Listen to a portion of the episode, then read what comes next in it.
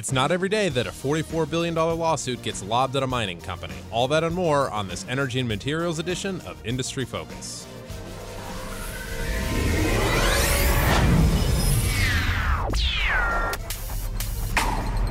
Greetings, fools. Sean O'Reilly here at Fool Headquarters in Alexandria, Virginia. It is Thursday, May 5th, 2016, and joining me in studio, as always, are Tyler Crow and Taylor Muckerman. What's the good word, guys? Oh, The bird. The bird? the bird, is the word? Yeah. That's probably one of the top five Family Guy episodes for me. we're really we're really letting the audience know that we're millennials right Hey, now. But Not only millennials watch Family Guy. I- you know it's what? a far-reaching yeah, audience. that's a good point. It's old enough now to where It's broad and it's, diverse. it's been around long enough Yeah. that somebody's Yeah. had some exposure to it at some time. Uh, actually, on that note, do you guys hear that um, Fox ordered from Seth MacFarlane a? This is going to come out in like a year or two. A live action comedy space exploration show. why not? Why not? Indeed? Live action comedy. It's, space it's going to be like a comedic Star Trek or something. I don't know. with real people. Yeah, Yeah. he's going to star in it too. Seth Yeah, MacFarlane's going to star in good it. for him. So hopefully He's he'll more sing. than just a voice. Yeah. M- Hopefully he'll sing too. Um, so obviously the big news of I think it was last week was the Halliburton and Baker Hughes merger breakup that everybody saw coming. Um, Taylor, you did a heck of a job covering that on Market Foolery though. Well, thank you. so uh, we won't talk about it too much here today, but um, I think the the best way to sum it up is everybody saw it coming and Someone just wrote a huge check. Um, Yeah. But if you're interested to learn more about Taylor's thoughts, check out that episode of Market Foolery. When did it air? It was it, was Monday. it was this Monday, Monday. So uh, the second, May second. cool. Yeah, and that was actually I think was that your like bold prediction for 2016. yeah, it was. Yeah, Good, good for I, you, Tyler. Which wasn't that bold, but I, I mean, I mean, bold enough. It took four more months before they announced that it was that off is the a table. good. That is very true. Yeah. That man. How long did that start to finish? How long did they get dragged out? a year and a year six and a months. half. Yeah, I was, Year I, and a half. 18 months popped into my mind. So Because yeah. it was November 2014 yeah. When they announced It it. was right just about when like OPEC decided they were going to hold production when everybody's like, they're going to cut, they're going to cut. Yeah. Right. And just before that, uh, Halliburton Baker Hughes were like, we're going to get together. We're going to manage Yeah. this just fine. Unbelievable. Um, so earnings season is upon us, and uh, Royal Dutch Shell just reported earnings. Um, profits fell, unsurprisingly, eighty three percent. Um, they vowed to cut costs more, though. Well, every single time in this downturn, companies have been saying they've been looking to cut costs. This is the very first time we got to see uh, Shell or Royal Dutch Shell as the combined entity with BG Group, which it acquired last year and now has finally actually brought it into the fold. So we got to see the whole new, brand new Shell, all the fancy new things that they're doing. Um, All the bells and whistles. but surpri- not surprisingly, though, is that uh, with that release, new look, same pretty meh results. I mean, obviously, they're going to have a, a really hard time when it comes to generating uh, profits from its upstream side of the business. And one of the interesting things when you go through the um, the actual press release and go through the, the figures that they released, they gave they started breaking things out a little bit more comprehensively, and it gives you a better look at the numbers. Um, one thing that I did find kind of surprising was in the upstream numbers is they broke out integrated gas, which is like everything related to LNG, and we were looking at upstream earnings for these companies being pretty weak. And when you actually pull out the LNG component of its upstream earnings, the rest of its production portfolio looks even worse. Wow. What? Um, I was just surprised because I assumed that they were bare bones in terms of cost cutting already. So I don't know what else they're gonna do. the I mean the idea is there is a lot of overlap between some of the positions that it has with um, with BG Group in, places like Brazil, Australia, and- and other various places where they can, you know, consolidate some of the probably uh, administrative work, a lot of cost related to that end of things. So, you know, aside from the typical cost of deflation that you get from service contracts and things like that, they believe that there is still some cost to be wrangled out of it, which you know we're not going to see yet. The merger officially only happened a couple of weeks ago, and a company that size, it's going to take a few quarters to kind Right. of work the kinks out of it. But Really integrated. we'll see. It's one of those things where you have to kind of wait. and They see what did say they feel like they're f- further in advance in the merger than they originally had planned on being. But at this point, in terms of like synergies, probably going to be brought forward a little bit sooner. So we'll see. Cool. They put the pressure on themselves to to, to another degree, I guess. Not a huge degree, but they did say expect synergies sooner than than we thought. Yeah. which is is kind of refreshing for Shell, uh, Royal Dutch Shell. It's it's never been of the big oil companies. It's never been the one when people think about like the really disciplined uh, capital spender and the low, you know, really trying to be the most profitable and cost conscious possible. You know that reputation has always pretty much gone to ExxonMobil. Shell has always been the the technology driven growth through production, um, trying to do the things that are really really beyond the horizon. You know, Alaska. Alaska, going into the Arctic and things like that. And so it, it's kind of refreshing to see them take this approach now, where it's we're actually going to focus more on being actually being a profitable company. How So, difficult is do you think that'll be for them not to even break even right now? not easy and in some ways it's a lot of the positions that, that it has taken over the years has been in what we would consider more expensive oil projects you Yep. know you look at LNG you look at deep water it looks at doing the big upfront expensive things and when you have that you know once they become a legacy uh, productions. You know, you have something that's been online for five to ten years. Those those per barrel production costs go down, but bringing it on initially it can be quite expensive. And you mentioned LNG, and it looks like their liquefied natural gas sales were up 25% year over year. So good to see an area of focus for them actually doing well, uh, Yeah. especially an expensive area like LNG has been for them. So uh, moving on to another earnings story that's uh, actually probably more surprising. Uh, Tesla just reported um, they're going to ramp up production to 500,000 cars a year two years early. Don't you raise your eyebrow when you say that. It's my It's crazy to think, yeah. Yeah, no, my favorite line in it was um, they're complete. They were not so specific at all. It was just this one sentence, and uh, I'm paraphrasing here, but they're just like, "Yeah, this is going to require more capital." I'm like, "You think?" Yeah.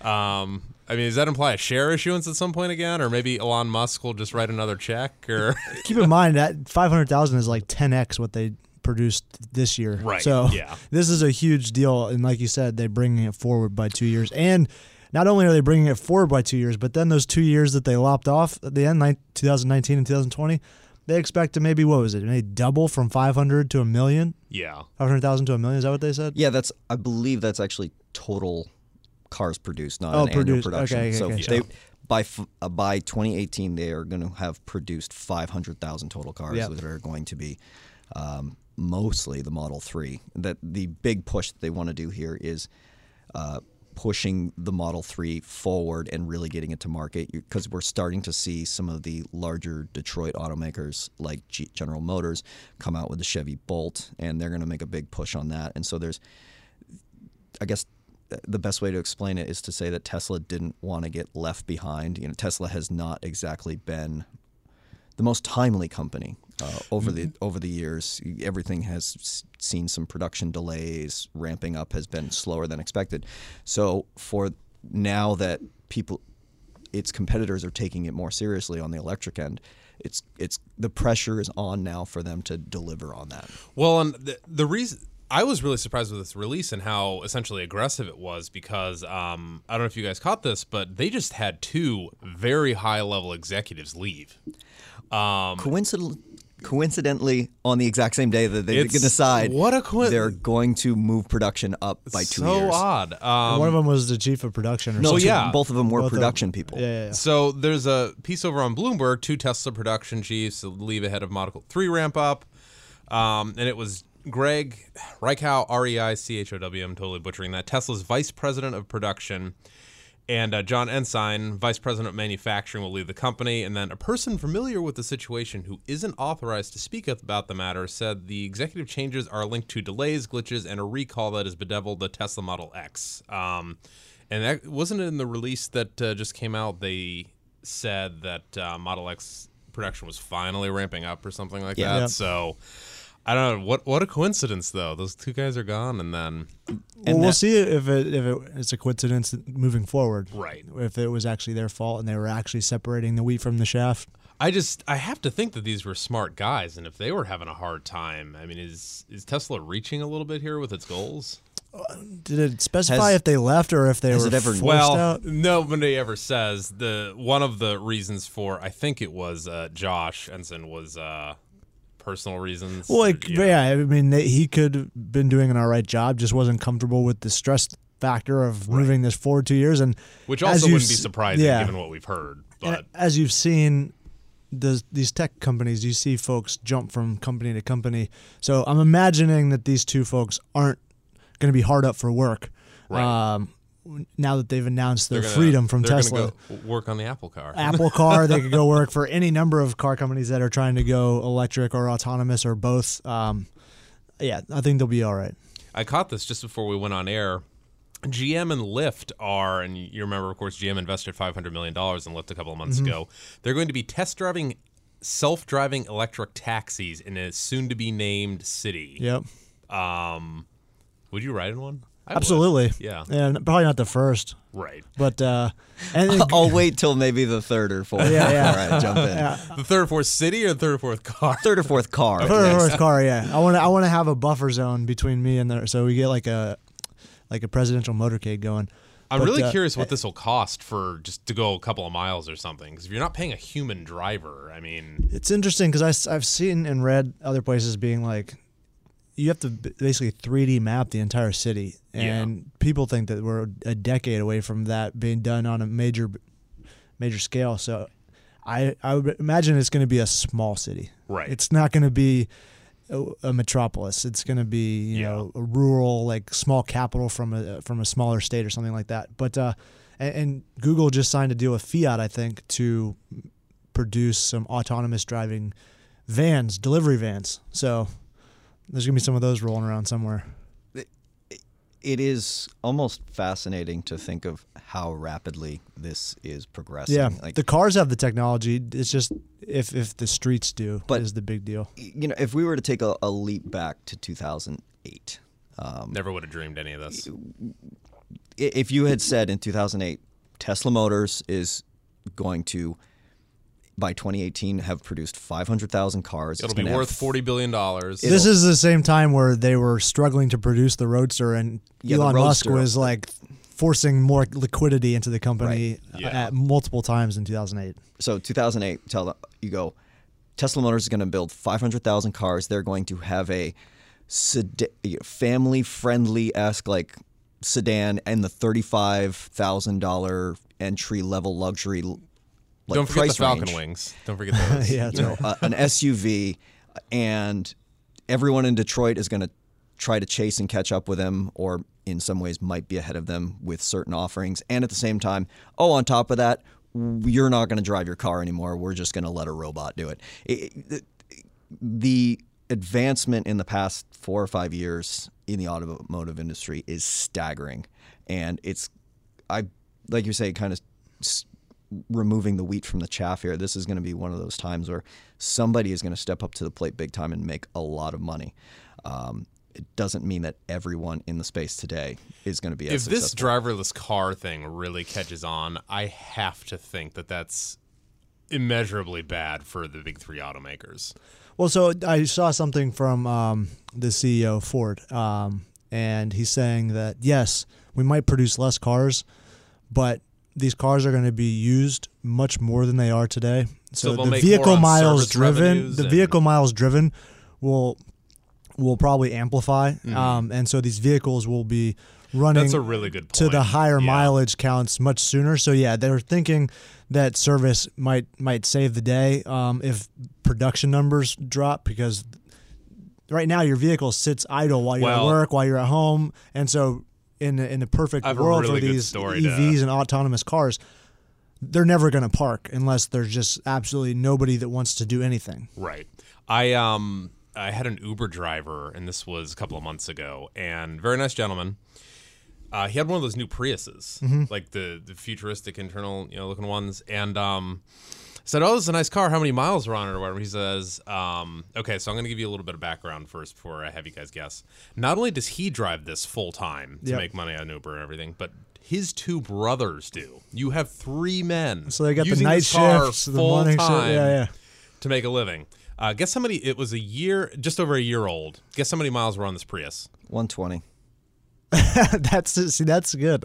I'm gonna say yeah. I'll go ninety-five thousand, Two hundred Holy God. thousand Oh. miles. and that was just in a year. So that's a perfect example of what an autonomous right. taxi cab The- is capable of. the car never had any downtime. Yeah. One of them worked from like eight a.m. Isn't that crazy? that's full utilization. I like you're destroying this car. and they're getting their money's worth. Yeah. they for sure. definitely are. So yeah, I don't know.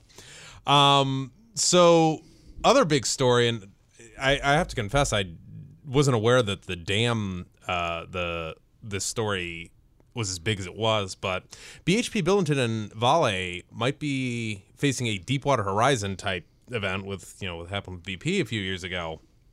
Um, but uh, huge dam broke in Brazil, and I didn't know it was like that big. But forty-four billion dollars has now been uh, the bill's been sent to him. Like, This is um, a story that probably has been a little underreported. Um, perhaps the American media didn't report. Yeah. perhaps Well, because now they it's have- outside of the United now they Well, States. that but- and they have the Canadian wildfires now that are Right. going on and causing wreaking havoc in the energy industry. Up Way there. to plug uh, Canada. Hey, Fool Stock Advisor Canada, Yeah. got to look out for my people. Good job. But back in November, um, kind of getting back to the Vale BHP thing, there was a, a mine. It's Samarco mine in in Brazil. Um, they had a, a mine tailing dam. Basically, it's when you're when you have an iron ore mine or various other any type of mine, you're going to have some sort of place where you have mine tailings, all of the like reject and waste that's related to the mine, and uh, that mine or that the dam holding back tailings and all of kind of the the This liquids is wastewater. This is wastewater not Nasty from a mine, stuff. really Yeah. nasty stuff. It broke, um, and for 400 miles, a, a river Yeah, in in this southern part of Brazil, I believe it was called Minas Gerais, it basically ravaged 400 miles of, a- of a 19 river. people died. They're talking about like it took a month or whatever for it to finally just kind of ooze out into the Right. ocean. I mean, So on a They say dilution is the solution, but not, to this here. degree. So uh, when you you know kind of putting that into context, there was this kind of weird pause for BHP and Vale in the sense of oh, this is bad. We don't know how bad it's going to be, but it's probably going to be pretty bad. And about last month, they got a, a bill from uh, on a it was more like a cleanup cost sort of thing, not Yeah. a civil litigation suit. It, it was looking like it was going to be manageable. It was something like one one and a half billion dollars, not something that uh, companies the size of BHP Billiton and Vale could handle relatively easy. However, with this potential litigation, uh, as much as $44 billion, that is one of those giant killer kind of litigation things and something that is always a major risk when you're investing in not anything that involves the exploitation of natural resources. We saw it with B, BP in 2010. You know, we, we I don't think anybody could have necessarily quantified in the moment how much this was going to be. I mean, you, you knew it was going to be bad, but I think on BP's most recent quarterly release, they said we have spent $56 billion and that's going to be like the total bill that they think it's going to cost for the for the 2010 deepwater horizon spill so when you kind of put that into perspective that that sort of incident is could be a giant killer for Vale, Vale or BHP. the share prices. I, I was checking out uh, Vale at least before we came down here, and it was at four bucks then, and it's at four bucks now. Like it's not. Some of it may be priced in. Um, Vale does have some ties to the Brazilian government, very similar to Petrobras does. So mm-hmm. you know, it's hard to say They might not want to kill it, is what exactly. you're insinuating. Yeah. And it's the same thing when it came with BP too. You, when it comes to these penalties, you you want to get the money, so you, you don't want to break the company that you're doing it. It, it can really cripple it, but in terms of payments, but you don't want some sort of litigation or anything like that that is going to completely bankrupt the company. Right. Full stop. Right in that moment. because there are people you want to get paid. and- yeah. You and you want to keep people employed. I mean, look at uh, uh, Volkswagen right now. The amo- amount of money that they're putting aside is certainly probably not going to be all the amount of money that they're going to have to spend on it. But over time, as they still generate earnings, they're going to be able to pay it pay it off. Right. And that's been the same thing with BP. They didn't put 56 billion dollars away uh, the- at- Immediately, Immediately, it was over time. Man, uh, so we've got a mailbag question that was actually tweeted to us um, on April A 27th. millennial mailbag. Millennial mailbag. That is right. Um, but uh, Drew Morris on Twitter uh, tweeted at us at MF, MF Industry Focus. Question for the energy team: Which is a better buy today, Kinder Morgan or Spectra Energy? Who wants to go first? Dun, dun, dun. I'll probably just I'm gonna just say Spectra Energy. I'm a that's the company I own of the two. Conservative choice. Um, higher dividend.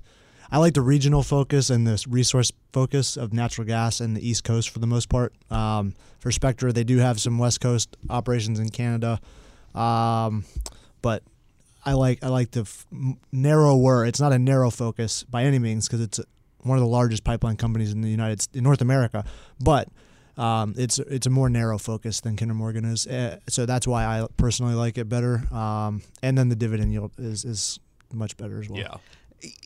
when you look at the two of them, both are certainly.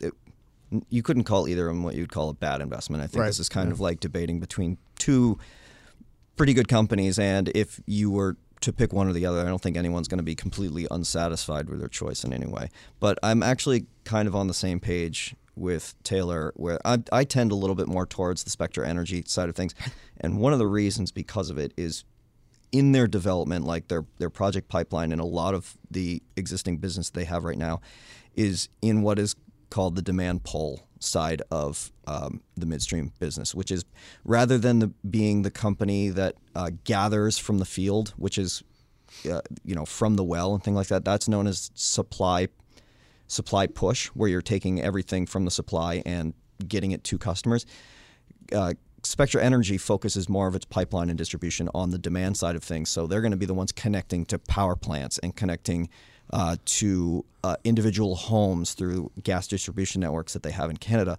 And that side of things does have a tendency to be a little less volatile in terms of uh, volumes and things like that. So it gives a little bit more of a stable outlook in terms of its earnings generating capabilities versus Kinder Morgan's does have a little upstream production, a little closer to the the- wellhead, Tankers that they have, some tankers yeah. and storage and things like that. So with that sort of business model, and if you look at the way in which Spectra Energy is looking to grow in the next several years, with I believe it's another twenty billion dollars in investments. Yeah, they've and that's all 15 billion have already been spent. They had a 35 billion Right. dollar plan from like 2014 to 2020, and they're Mm-hmm.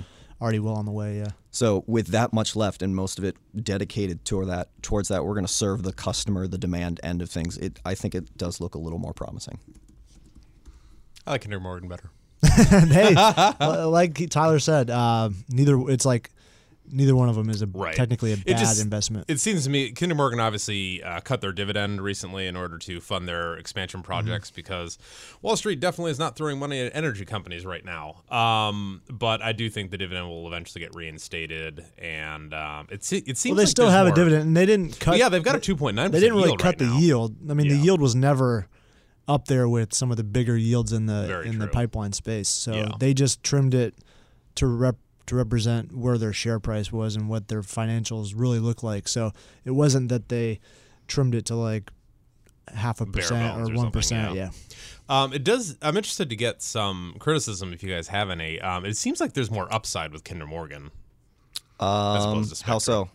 Uh, I mean, it used to be it. It's the largest energy infrastructure company in the country, and actually North America. Um, used to be at forty bucks. Now it's at seventeen.